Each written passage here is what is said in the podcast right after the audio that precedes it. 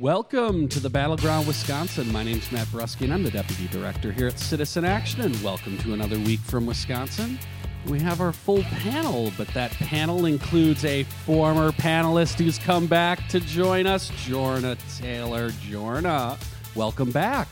You know, for anybody who listens to Pod Save America, I'm not a friend of the pod anymore. I'm a guest of this pod. Guest of I'm the so pod. excited. Well, Jorna, we're really glad you could come back. Rebecca couldn't join us this week, so we're thrilled to have you back. It's good to see you. back from Door you. County, riding George. She rode in on George this morning. I did not. She did not. Uh, but Robert did ride in on his pedal bike, as he has been doing Also now. named George. George, his pedal bike George, which he's been riding now for over a year and uh, working on uh, uh, conserving energy. Robert Kraig, our executive director here at Citizen Action. Robert, welcome. Yes, the only one without a carbon footprint coming in. Oh, come, come on. Jeez. All Enough right. On with your that note, so we have a number of topics we're going to talk about this week, uh, including the elections that just happened this week. We're going to debrief them and see if there's lessons learned and anything that that portends to 2018. We're also going to talk a little con con with Ken Taylor. We're also going to talk Fox Con. It's a lot of conning Con, going con, on. con. Con con, yes, a lot of cons going on this week. So we will talk a little bit more about that, and also uh, there's some political news that we want to talk about later in the show. But with that, let's dive right into the 2017 elections that just occurred this week. There were some uh, major gubernatorial elections and other races around uh, the country, and uh, Democratic candidates, one in particular, uh, n- not only the New Jersey governor, but the Virginia governor in that race had been, while f- favored, uh, the Democrats went in certainly with the lead. It was a much larger win than people had expected. So, what are the lessons? I'm going to kick it to Jorna first on this. What is your biggest takeaway from Tuesday night here in America? uh, that the tide is turning and that the hateful rhetoric of the Trump administration and of the president himself is not how we are going to win and move forward with. Um, a better vision for what our country can be, and not just this hateful, divisive, detrimental, uh, to use a Robert word, draconian public policy agenda that Republicans are trying to enact.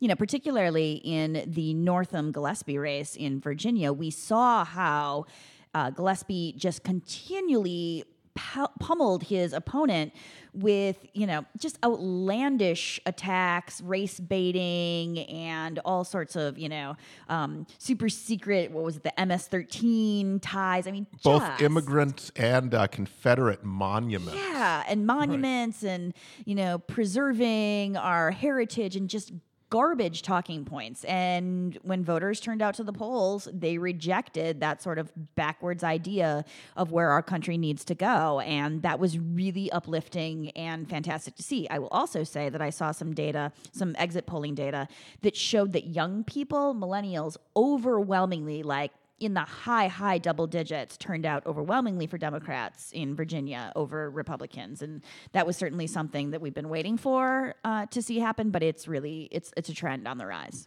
It's also worth pointing out that African Americans turned out in much higher numbers than was expected, and particularly, and again, overwhelmingly for Democratic candidates, African American women in particular, very strong numbers. That is worth pointing out that. Uh, that, that that that that happened, but so Robert, uh, Virginia, New Jersey. Last I checked, these were went Democratic in 2016. So you know, I guess respond to this. So what? So what does that really mean uh, if two already Democratic states maybe went a little more Democratic? Are we overreading this? And and I know conservatives are saying, hey, these are just a couple of states, right? Small areas. This doesn't really mean anything. Well, let me lay New Jersey off to the side right away. New Jersey is a blue state, and blue state politics are very different. You often elect Republican governors in blue states because the Democratic Party tends to become, shall we say, less than dynamic when it has full control. It's a machine. Yeah. And so that's how Christie got in. Christie w- w- was horrendous governor, and so there's a backlash against Christie. The Democrats were going to get control. People had forgotten what the previous Democratic control had done, It which is wasn't worth pointing out Christie was at about 15% popularity. So Yes, and the yeah the beach incidents, many others. So the, clo- the closing Details. Bridge. closing bridges to punish political general- opponents. Yes. personhood. So let's leave leave uh, you know the Soprano state to the side. And as far as Virginia goes, look, Virginia was a surge election because the Democratic nominee was uh, lackluster, is the word being used in objective journalism. Okay.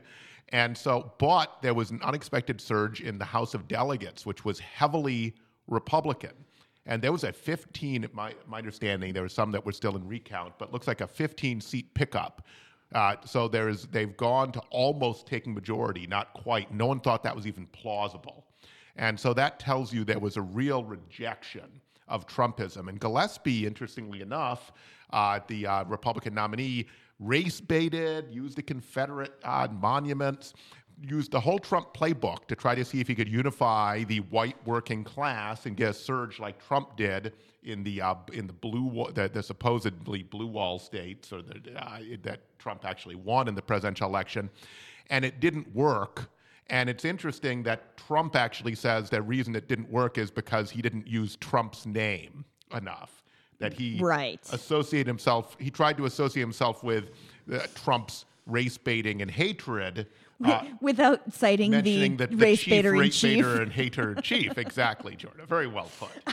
And so uh, it didn't work. What's interesting, we need to like to, to get a finer grain. By 20 points, the biggest issue in Virginia was health care. So what they tried to do on healthcare, the bait and switch, the successful so far resistance, and I say so far because they're trying to use the tax bill to gut healthcare right now, um, literally has set us up where healthcare is a dominant issue, and that's one of the biggest learnings in Wisconsin. One is maybe we could have a surge actually made progress in the assembly and the Senate here, or even took them back because of what happened in Virginia, especially even without winning the redistricting uh, case though we may well win that as well. But in addition, healthcare, Virginia is a non expansion state because the Republican legislature has blocked Democrat governors from expanding Medicaid. In Wisconsin, we now know that uh, that the, the one defining issue that's developed between the Democrats and Walker, one of the big ones, is health care, and in specifically Democrats supporting the bill Citizen Action helped develop the BadgerCare Public Option Bill. Um, and there are 10 other states considering similar bills. So it is setting up as a are you going to go beyond the Affordable Care Act and make health care affordable and make the Affordable Care Act better and build towards Medicare for all, or are you going to have the Republican position, which is sabotage? So, I mean, literally, uh, almost 40% of voters voted on health care, and the next biggest issue was taxes, and it was in, well buried in the teens as far as interest among Virginia voters. Yeah, no, I, I was actually Robert going to underscore that polling. The, the, the second issue was actually gun policy, but taxes was 15%, gun policy 17, healthcare was 39%, abortion was only 8%, and immigration 12. What's really important in those numbers is healthcare is overwhelmingly a Democratic issue, like 77%. Whereas all those other issues are Republican issues, although gun policy was was actually uh, split. So it just shows this issue is very, pal- you know, very important, as Robert underscored. It is a key takeaway that their push on ACA and all of this uh, cuts to Medicaid is not popular.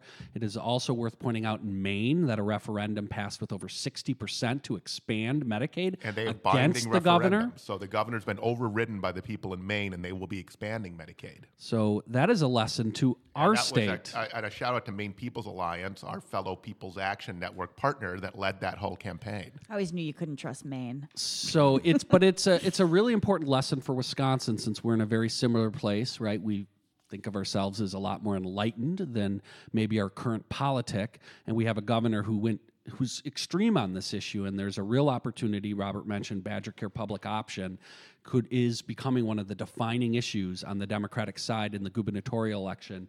We need to continue to do that.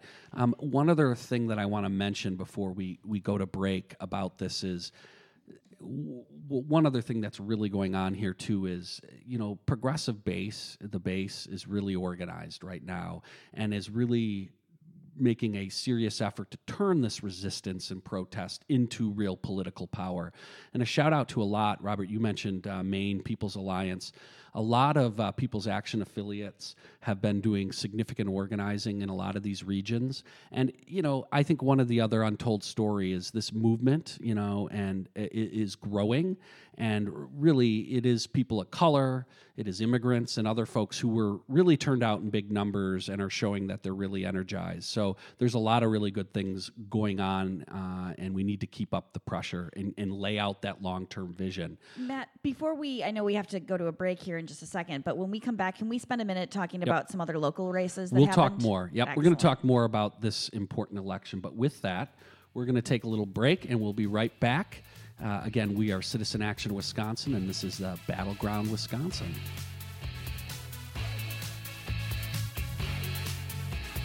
Welcome back to Battleground Wisconsin. We're Citizen Action, and you can find us at citizenactionwi.org. We're also very active on Facebook.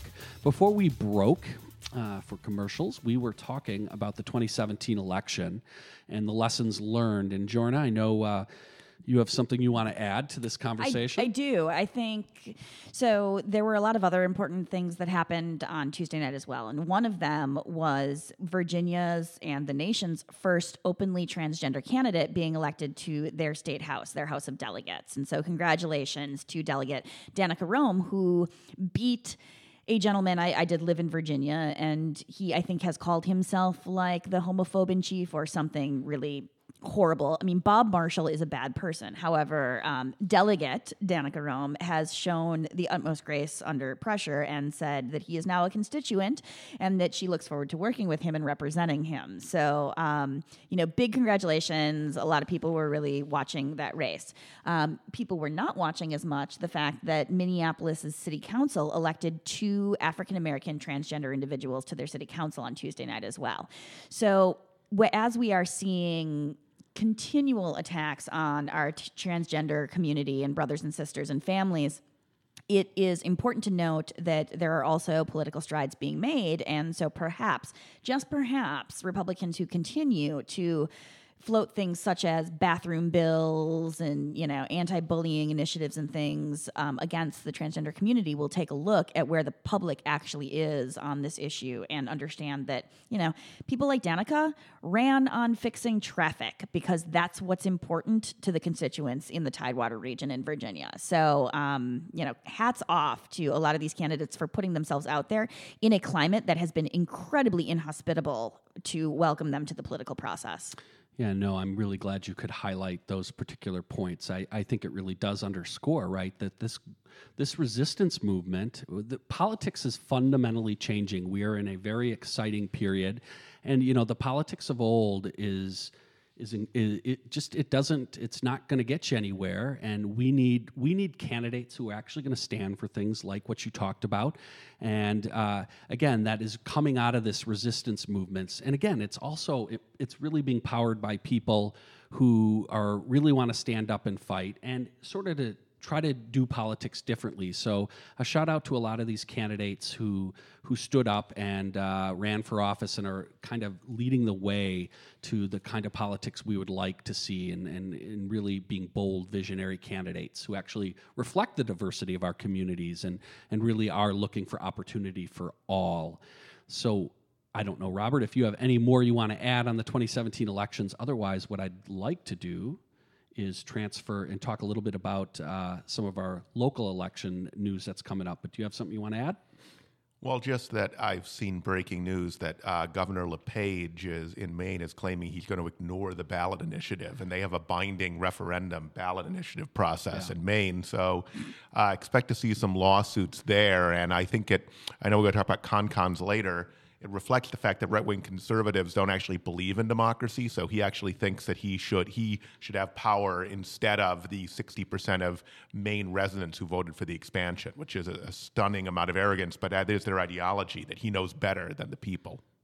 Well, and you you mentioned LePage. He has a striking similarity to our current governor, who has done everything to reject and uh, any any expansion of health care uh, and to, to, try and sabotage the Affordable Care Act.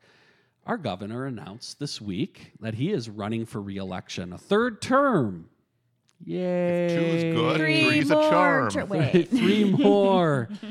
So it was it was uh, interesting to notice that uh, he announced on Wednesday there were more opponents who showed up to the event than actual supporters of the governor, which is I think indicative of uh, his governance, but also the opportunity. Uh, governor Walker still remains a very unpopular governor uh, on a policy, from a policy position. The problem, as we all know, and as we've seen before, he is a grand champion when it comes to raising dirty, corrupt political money that that can paper over, confuse, suppress uh, his his actual record and muddy up an election. And so it looks like we're headed into another uh, Governor Walker gubernatorial election, Jorna. Oh, I'm excited. Um, I think my favorite part of this is didn't he, you know, talk about term limits and now all of a sudden These things oh, are not important anymore, especially God, you know, you I like Walker. how convenient it is for Republicans and for Walker to just, you know, change their mind and be like, "Oh, but this is really important for the state that I stay in charge of destroying everything in the fabric of our community." I think that's fantastic.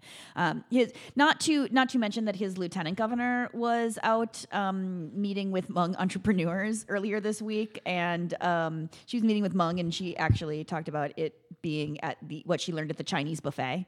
So that was, you know, Ah. they're a good team. Yes. I'm looking forward to another Walker Kleefisch. Well, I'm glad That's why I'm Jorna gonna go- brought I'm- her insight her. Sorry. Jorna, let's go to a Polish Analysis. smorgasbord for St. Patrick's Day next year. Right? Yeah, great. I'm pretty excited. Well, it's in line with Trump's. Remember Trump's taco? Uh, Oh, his Taco Bowl, the Taco best Taco Bowl Bowls on ever. Cinco de Mayo. Yeah, not to derail, but um, I mean, they're they're a joke, right? They they think that we're stupid, and unfortunately, we struggle to make the connection between these low approval ratings that he has and how unpopular he is, with actually then when he puts something over here, a sparkly object, which right now is Foxconn, and then everybody goes, "Oh well, he must not be that bad," and well, I guess we should just you know stick with the one who brought you rather than change being something because we're afraid of change, and that's unfortunate. That's well, on us. The problem is because this is kind of a hideous, sparkly thing, right? It's sort of a uh, a pig with lipstick on with sparkles thrown Glitter on top, pig. It's right? a glitter pig. But the problem is the Democrats don't have any sparkly thing. Is the problem? Where's the Democratic three billion dollar jobs plan? Where's our glitter pig? Right. So ours wouldn't be a pig. Ours would be a stallion. But we got to make sure we A actually glitter have one. stallion. Yeah. The Doesn't that sound good? Stallion. Yeah. Yeah. You all have missed me. and I'm looking forward to all of our many candidates because we have lots of candidates for governor coming out with their glitter stallions. Very good. We've come up with it on the pod. Well, look, this it's is gonna be a Shetland pony. so it was i thought interesting that walker announced the day before the 2017 elections which really which we just talked about right and it is a new world in some ways that walker's entering in um, and we need to focus on those opportunities. The reason we had successes last or earlier this week is because of the vision because of people standing up. We now need these democratic candidates and i believe there are 18 or 17 at the latest count to to do what you just talked about. We really do need a bold vision and an agenda that inspires people that w- will get people into this process to take on what will be a 30 50 million dollar campaign. And that's going to require uh, you know an unprecedented level of, uh, of civic participation but also people being excited by a candidate that they'd be willing to give their nickels and dimes you know 20 20 50 dollars to these candidates in order to take on a war chest. That that is the only way that one can do battle because it ain't going to come from uh, you know democratic insiders are a small base of big money right we're just not going to compete so it, it's uh, I think that's the context that we need to look at this in uh, going forward. We're gonna we're gonna continue to talk a lot about this race going forward, and at Citizen Action, our organizing cooperatives are going to have uh, forums uh, throughout the state where we're going to invite. Uh, uh, Democratic candidates for governor come talk about what their vision is. What, where would they like to be if they were elected and uh, served a two two year term? What would they like to accomplish in this state? And we need to focus on that because that's how we're going to get out of this hole that we're in.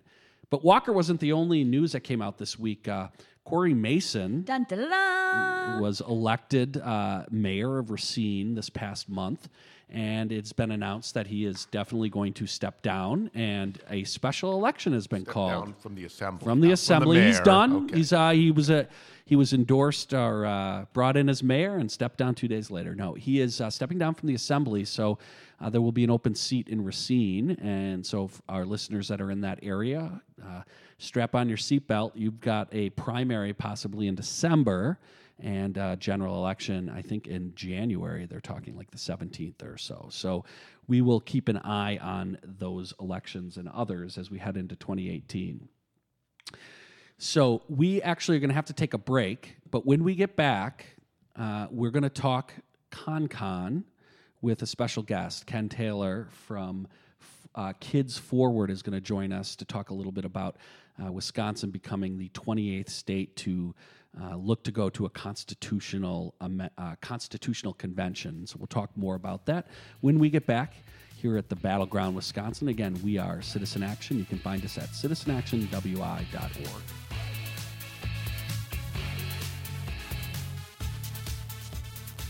Welcome back to the Battleground Wisconsin. We are Citizen Action of Wisconsin, and you can find us at citizenactionwi.org. We're also very active on Facebook. This segment, we are going to talk about ConCon. And what is ConCon? Uh, well, we've talked about it before, but this, this week, it's news again by a vote of 19 to 14. The Republican, and it was pretty much all partisan, uh, in the Senate uh, made Wisconsin the 28th state that uh, essentially is calling for a constitutional convention. And we have a special guest today uh, to talk with us a little bit more about why we should be so concerned about that, and that is Ken Taylor. Ken is the executive director of Kids Forward. Ken, thanks for joining us. Great to be here with you today, Matt. So, Ken, you have been a leading critic of this. Could you, for our listeners, please outline the top reasons why we should be concerned about this and why, also, uh, to underscore why this is such a big deal?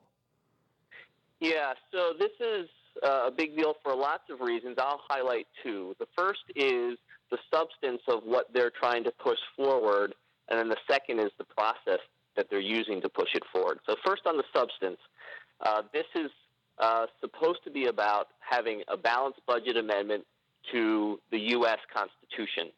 Um, and so that is problematic on lots of different levels, and it's being sold as a common sense solution. In fact, they're saying, well, American families have to balance their budget, so why shouldn't the federal government? Well, that's just a false premise to begin with, because in fact, American families don't balance their budget every year because we make big investments in our futures and we borrow to do that. So, uh, if we were to be under this kind of amendment as a as a family, we wouldn't be able to mortgage our house. Uh, we wouldn't be able to borrow money to send kids to college, uh, buy cars. So, so the idea that this is a common sense solution based on what we have to do as families is a false premise to begin with. And we also know that uh, sometimes, particularly when we're in recession, uh, we need to, to spend our way out of that recession. Um, and this will make it harder to do that. And so it will make recessions deeper. So, what was the, the Great Recession that we recently went through would have been another depression. Uh, if the balanced budget amendment had been in place. And it also makes it harder to respond to things like earthquakes and hurricanes and other natural disasters. So this So- is a this is a really bad idea and will make it more difficult for us to respond uh, when we have challenges in our economy. So Ken, there's Robert. So the lead, the leading premise here was that this balanced budget amendment that federal uh, spending is quote unquote out of control, and really that's Medicare and Social Security and things like Medicaid, right? And therefore, we're going to require this balanced budget, something that a household obviously doesn't do, right? But then there's the other thing you mentioned, right, Ken? The mechanism, this is hard for people to get their minds around because it's so shocking, is the same mechanism that the founding fathers used to create the original American Constitution. It's an Article 5 constitutional convention. And so that really does seem like taking out, I don't know, an elephant gun to try to kill a mosquito here, given the magnitude of that. So that's your other concern, the, uh, how they're trying to do it? It is. So, so this, uh, so our Constitution uh, is not a perfect document. Um, and so over the course of our history, we've amended it 27 times um, to do away with slavery, to give women the right to vote. Uh, so there, there's things uh, that have needed to change within that document. But this is a very different process from those processes. So what this does, it basically throws the entire Constitution up for grabs. So, and the way we know this is because the only other time this has happened was back in 1787, and theoretically, um, the the goal of that uh, process was to revise the Articles of Confederation. But what happened instead was they completely threw it out and came up with our current Constitution. Um, and they also changed the rules around um, how many states need to ratify it. So the uh, so so all those things um, might be up for grabs. And so any of the rights that we all care so much about freedom of speech, freedom of assembly, uh, the role of the courts.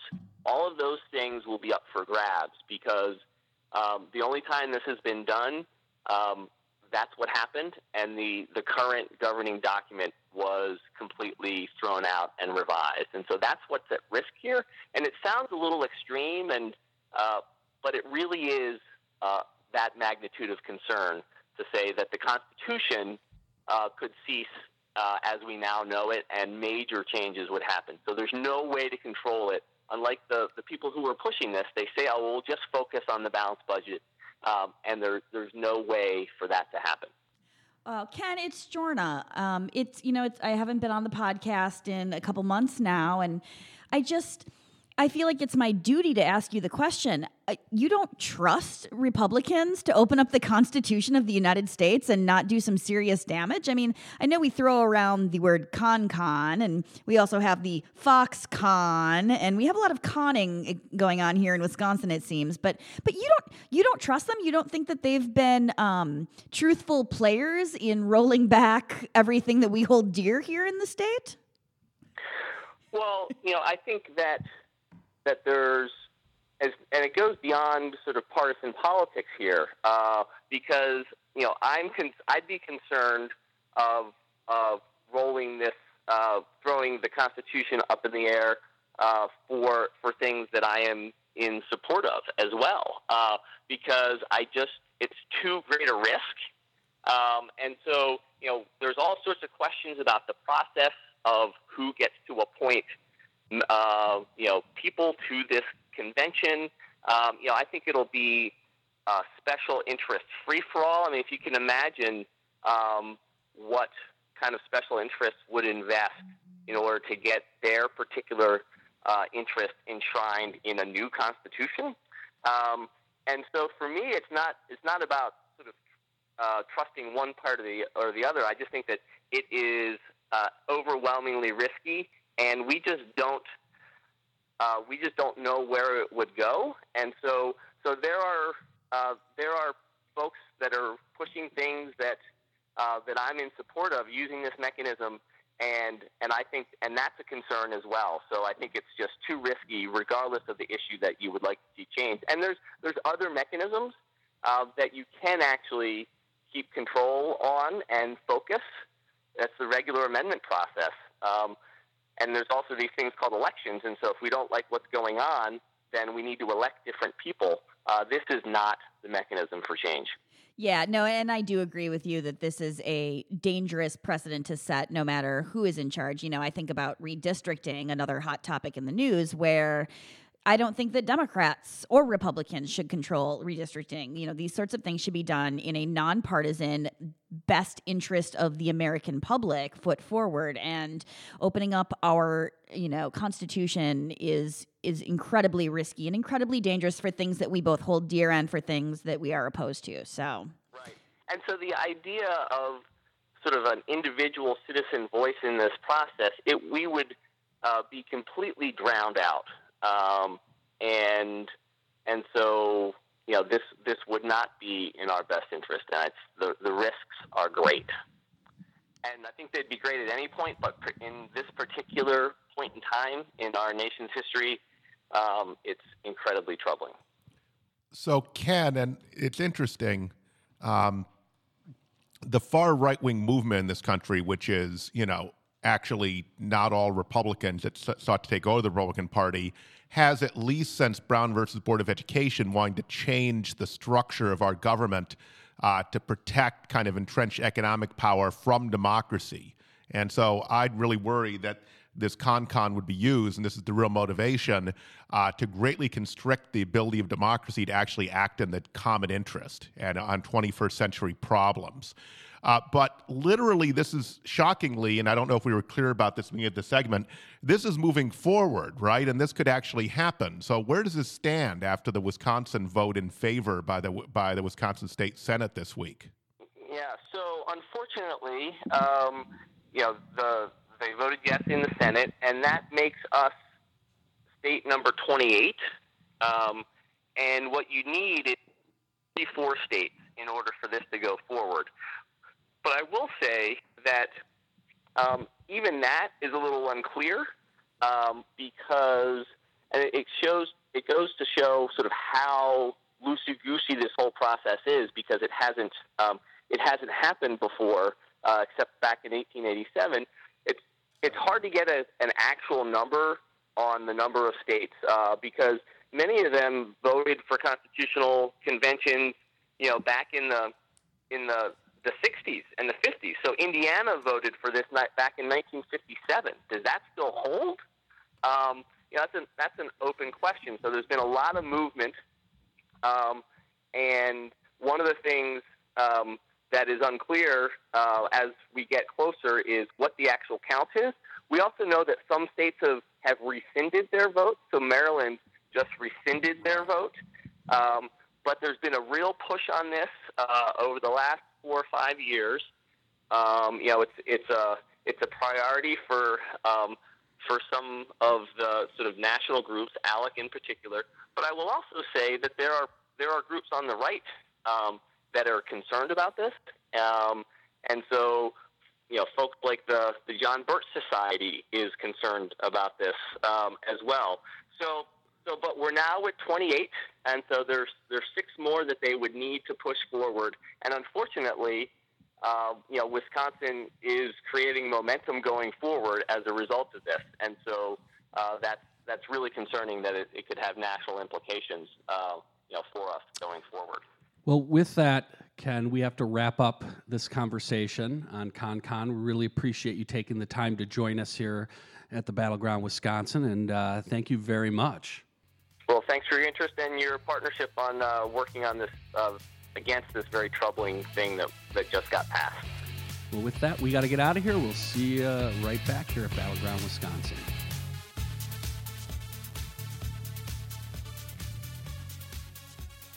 Welcome back. This is the Battleground Wisconsin. We are Citizen Action. You can find us at citizenactionwi.org.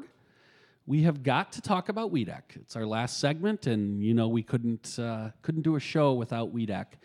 It continues to remain in the news for obvious reasons, but this week the big news was that uh, the contract uh, was approved by the WEDC board uh, over the objections of Peter Rickman the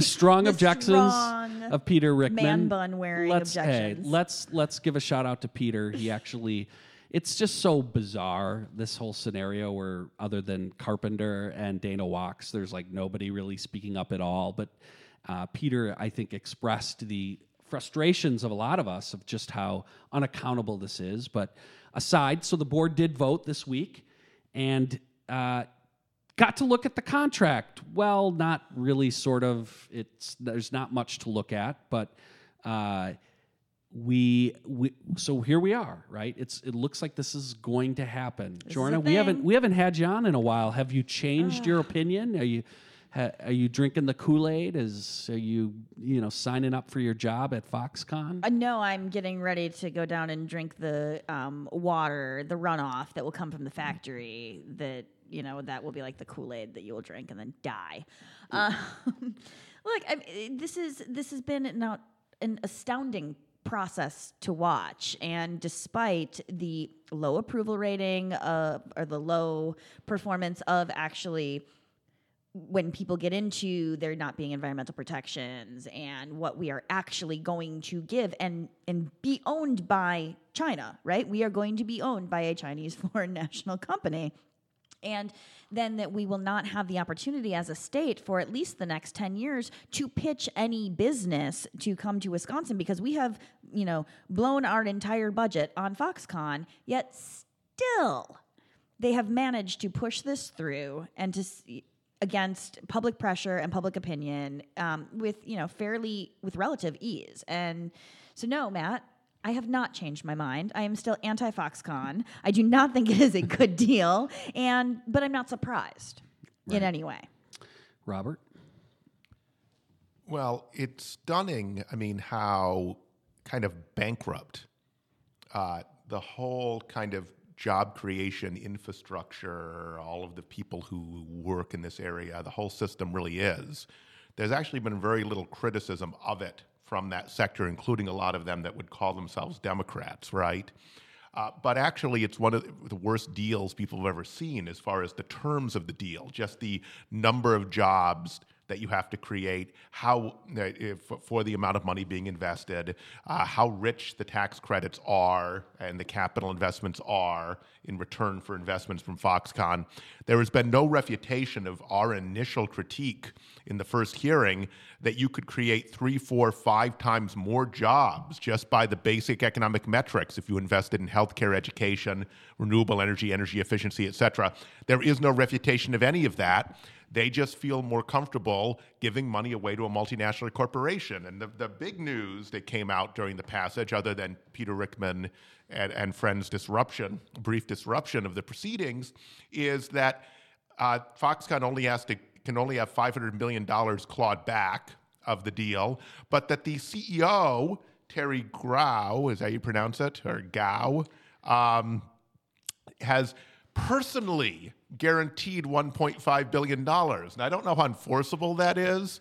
and uh, quite frankly, why not put it in the contract? So why do we need a personal guarantee of the CEO for a con- when the contract, by the way, again, it, it comes out, uh, breaks even at best by 2043 if everything goes right. uh, heads up to our producer. That's a load of crap. Basically, this notion that this this guy's going to come out and guarantee The producer will go beep. Is go beep. Yeah. Look, look. This is this is this is nonsense, right? The idea that we know that the actual legal provisions. You just mentioned how little can actually be clawed back of the actual total. This commitment is is the cl- is the total tinsel of the tinsel Are we of having the him tinsel. sign it? Sign it? Is there- It's you know, just- it's a personal commitment. You know, man, I- I, I can I get can I can we fund Citizen Action Wisconsin that way? I personally pledge. It's all you need to know how dollars. rotten this deal is. That that this even would be stated that, that they would make to this. glitter It's just- pigs. it's just it was kind of the best way for this all to end. Oh yeah, and by the way, I'll personally guarantee it. Thank you, snake oil salesman. I look forward as you and the band uh, hightail it out of town. You know, once the contract details. Extradition. Yeah, please. yeah. Gary, Indiana. I mean, please, we might as well just build a monorail. And we also got we get the independent accounting firm. So again, we have the admission. Mm-hmm. This we, we talked about this in the, on the on Battlegrounds Wisconsin a couple weeks ago. That they they did decide that WEDEC couldn't actually verify the jobs being created. There, I, I'm still not clear. We need to go to the contract. Who pays for the independent accountant? Either way, WEDEC paying or Foxconn paying. I'm not sure I trust it, given the financial collapse and the role of the of the accrediting agencies. But they, by the way, the fascinating thing is, according to press reports, it says they'll verify the jobs based on a sampling, we're not. Can't we count? Can't we actually count the actual jobs? Can't Hold we? up. We can't. I just want to back this train up for a little bit, for just a moment. We cannot count on a quasi state agency, but yet still something that spends our public tax dollars to count and to be trusted to count. To count to thirteen Uh, thousand. I believe that's not I am that the big a count. number. I am Accountants Weedick. either. They'll and do I a love to count sampling. things. Why Sorry, a I sampling? We're not trying to do a census for the whole country, and even there, we actually try to count everyone. I don't understand. I, would rather that the CEO, instead of guaranteeing Uh. it, actually just fork over the money so we can count, actually count the actual jobs than any sort of pledge or guarantee. Look, uh, this uh, we've talked about it. This thing's a stinking bomb, and uh, it's going to become a huge political issue next year. We need to help make it a political issue. Um, we'll talk about this on our next podcast, or I believe on our next show. But Jorna, you brought up the environmental regulations, the wetlands, or the lack of regulations. It is worth pointing out, and uh, it was brought up by Jonathan Brostoff on our show, that we could expect what was happening on Foxconn as far as it relates to the environmental regulations to be spread statewide. And we have now heard that there is actually a bill to essentially do just that take the lack of uh, uh, policies that we have for Foxconn and apply it statewide. We'll talk more about that uh, up- upcoming legislation on a further show. But again, uh, kudos to all the folks, uh, many in the environmental movement who very early got out front and helped shape the public opinion on this and really fight against this and uh, make this something that hopefully will be highly unpopular and damage these folks in the next election since there appears to be no accountability in our legislative process to get any any real uh, sensible legislation here. Uh, before we go, though, we do need to talk about uh, another bill that is headed to Scott Walker's desk that we've talked about on the podcast, and that is the bill uh, on th- that will lift the moratorium banning sulfide mining in this state. I know, Robert, this is something you wanted to talk about, but it didn't. It didn't stop while you were gone. You left the state for three days, but it looks like. Uh, it is heading to Governor Walker's desk for what is uh, looks like an all but certain signing. uh, in well, the bill was acting against something very unreasonable. The just to remind listeners, the uh, previous law said you just had to prove that there was any mine anywhere in the country, uh, any sulfide mine that had not ended up polluting the water. a and had been barrier. closed safely. That was very unreasonable. But I want to say, just like with Foxconn, the lack of a glittery stallion, right? Uh, if we're going to be serious, progressives need alternative jobs programs, massive economic investment plans for upstate, for, for up north Wisconsin, because quite frankly, this is all that's being offered a lot of folks is this or nothing. Well, and again, eh, Robert, that m- mentions back to 2018 elections, having a vision, uh, and I think both this what's what's being ramrodded uh, in terms of a rollback of environmental legislation. We we talked about the CAFOs last week. Uh, all of this, there needs to be an agenda that's forward looking that provides a real alternative. And uh, we're looking forward to having those conversations as we go forward here on the podcast. But with that, we're going to have to wrap up the show. And Jorna, No. since you're back, Yeah. there's been a lot of requests from some of our fans to have the weekend furlough back. And there and we haven't done it in like two or three months. So I figured I'd end this show with you back with a furlough. What what are you doing this weekend now that, you know, summer is on us? Oh wait, no, I'm sorry. now that we're headed into the teeth, the grips of winter. Winter is not even coming. It's what's here. what's going on for Jorna? Uh, I'm actually staying in Milwaukee for an extra night to um, celebrate my friend's birthday tomorrow night on Friday night, and we are going to go re- to the retro dance party at Mad Planet. The Mad Planet. It's a that's an excellent recommendation for anyone. Is that a, that's Saturday night, right? That they have that, or is The that retro Friday? is Friday. Friday retro. Get out and enjoy the Mad Planet. Robert, what are you doing this weekend? I know you've been traveling a lot. You here this weekend, or I'm here, but I right. just I got to go to Portland, Maine last week for a healthcare summit, and New Orleans this week. So I don't feel like I need to travel anymore. and you know, I like working and playing, so I did get some absolutely fantastic uh, jambalaya, red beans and rice. Uh, their New Orleans fair, and we were in a hotel in the French Quarter. So I feel like I just maybe I'll go hiking this weekend in, in our beautiful Kettle That's a Moraine real area. furlough. There you go. See, Oh just god, for you, I go Jorna. away and Welcome Robert back. has real furloughs. And my nephew Elijah is volunteering as citizen action. That's not I a consider furlough. a furlough. That is not a furlough for him. Uh, well, this weekend I will be attending the AMA District 16 Award Banquet. My uh, son Ezra finished second in the 250 class this year and fourth in the 505 in open amateur. So we're going to spend the weekend celebrating uh, his accomplishments this year. But with that, we want to thank Brian Woldridge, our producer, who makes the, the show happen every week. And of course, Jorna Taylor for guesting, being the bestie guestie with us. And uh, we will see everybody next week here at the Battleground Wisconsin.